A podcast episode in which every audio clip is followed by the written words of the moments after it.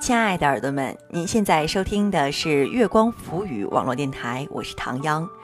今天和大家一起分享的文章叫做《早睡早起是性价比最高的自律》，文凉爽。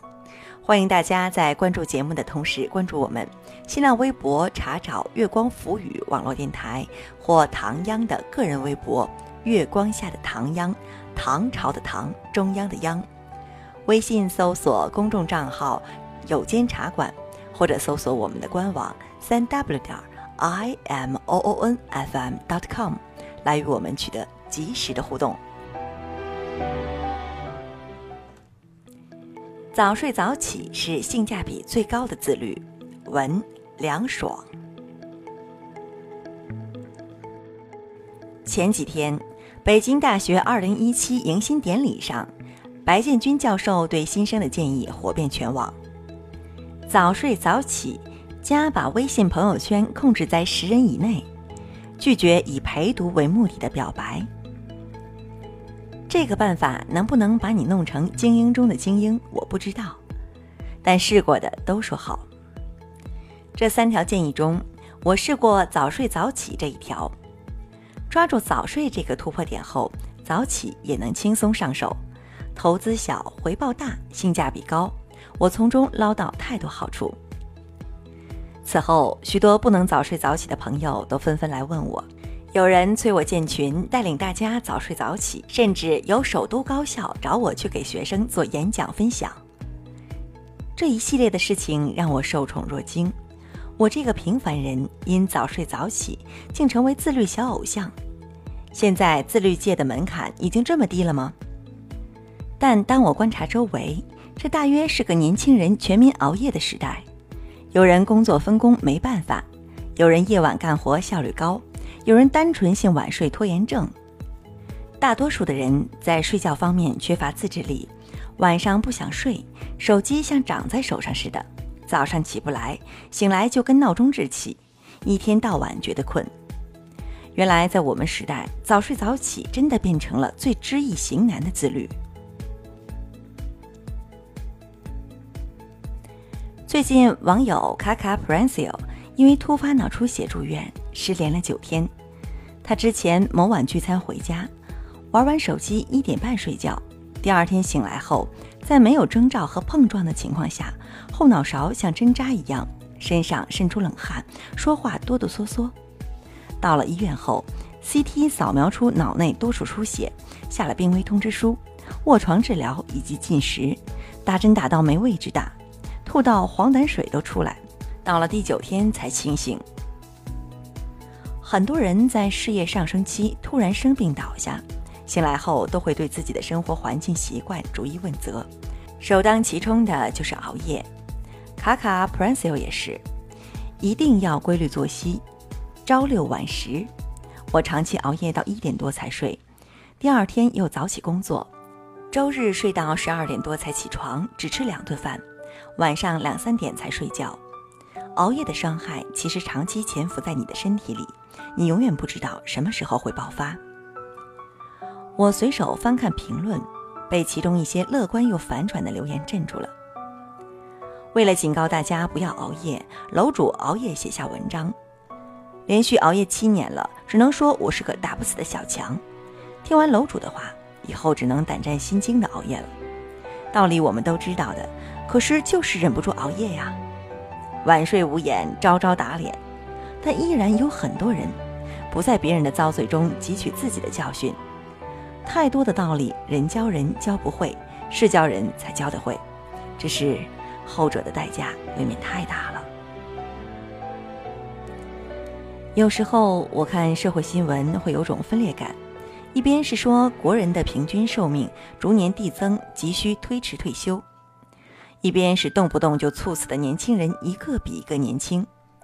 三十六岁的 IT 男张斌猝死在马桶上，当天凌晨一点还发出最后一封工作邮件。三十二岁的复旦教师于娟说，长期熬夜是慢性自杀，她十年来都在十二点后才睡。二十二岁的大三女生袁满在半导体公司实习，连续工作十五小时后吐血身亡。以前我在深圳工作时，有段时间早上五点多就起床，去附近的丽香公园快走。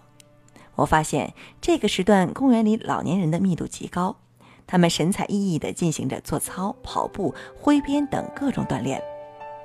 而我看到年轻人密度最高的时段是晚上，我有时加班到晚上十点多，在赶回家睡觉的路上，看到写字楼里还有大片灯光，商场周围还有 K 歌聚会。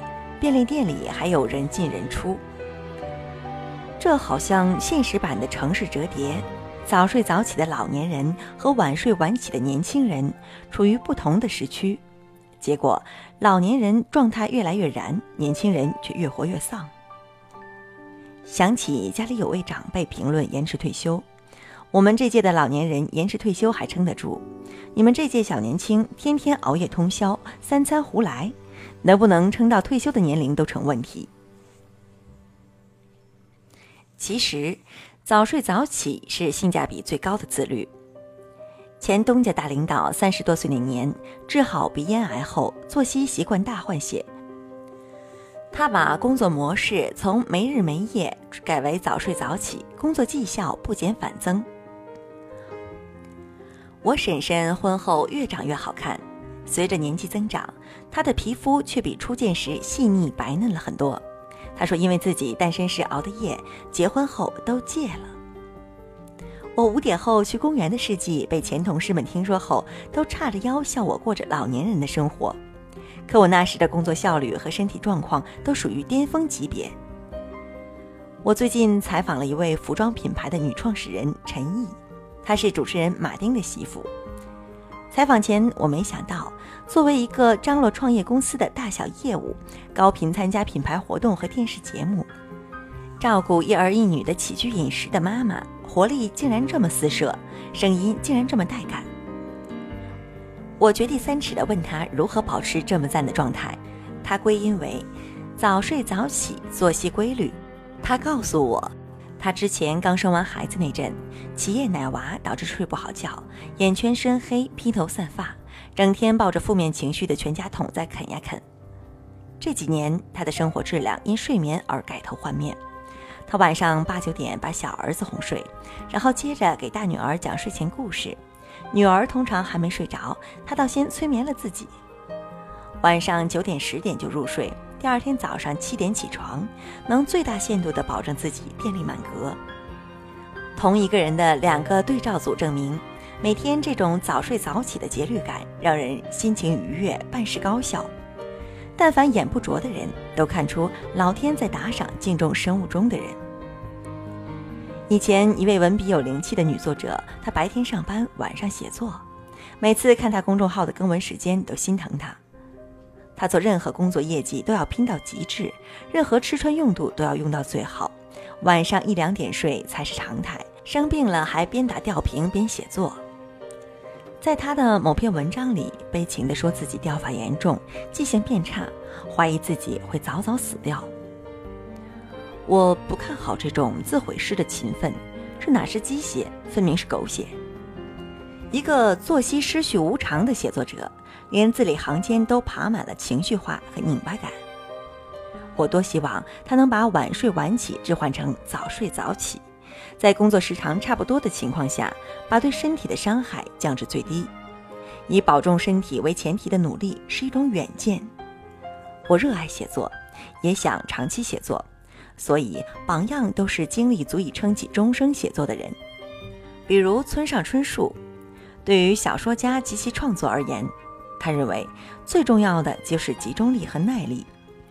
写小说固然不必运动身体，劳筋动骨却在体内热火朝天的展开。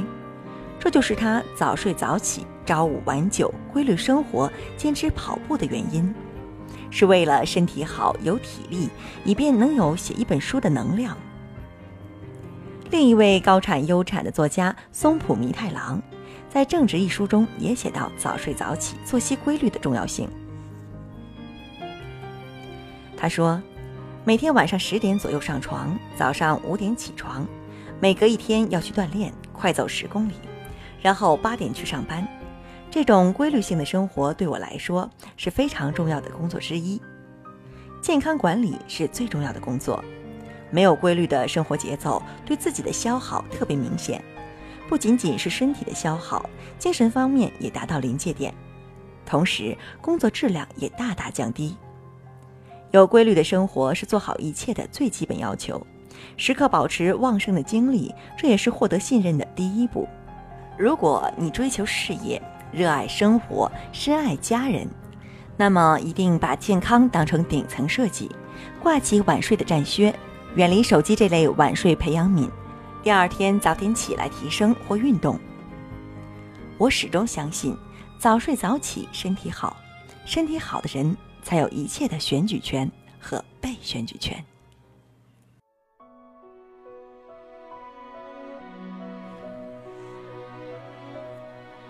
亲爱的耳朵们，您现在收听的是月光浮语网络电台，我是唐央。刚刚和大家一起分享的文章叫做。早睡早起是性价比最高的自律。文凉爽，欢迎大家在关注节目的同时关注我们。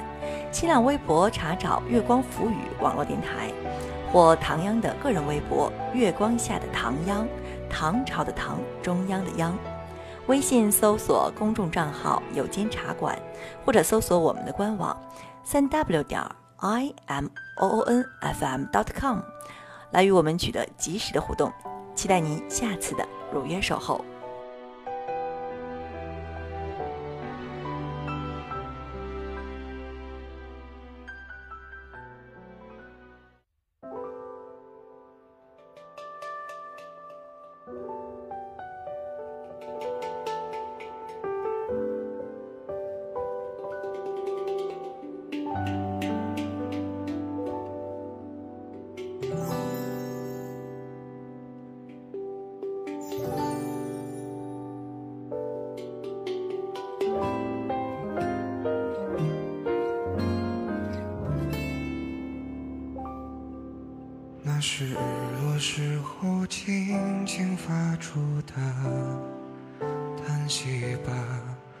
昨天已经走远了，明天该去哪儿啊？相框里的那些闪闪发光的我们啊，在夏天发生的事，你忘了吗？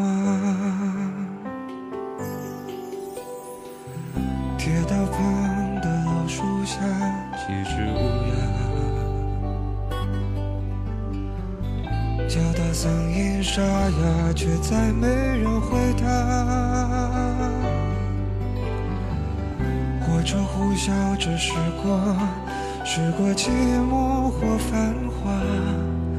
曾经年轻的人，也像我吗？就回来吧，回来吧，有人在等等你说完那句说一半的话，就别走了，留下吧，外面它太复杂，多少次让你热泪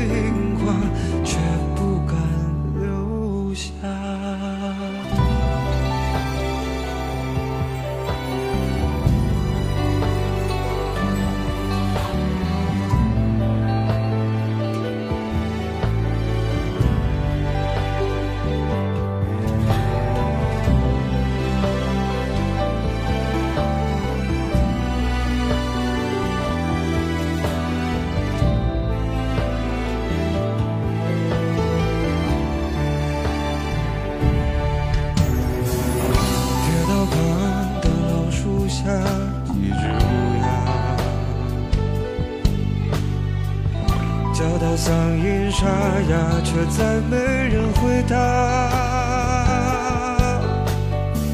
火车呼啸着驶过，驶过寂寞或繁华。曾经年轻的人啊，也会想我吗？就回来吧，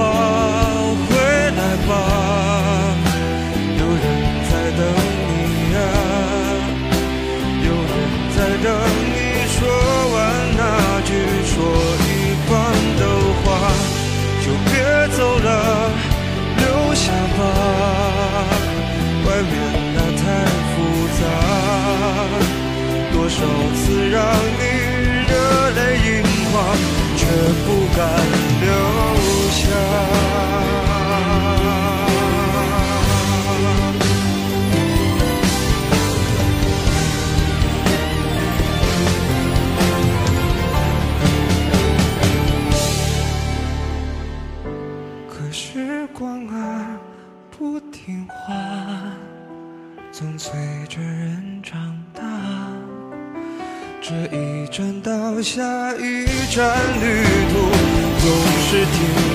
下，就把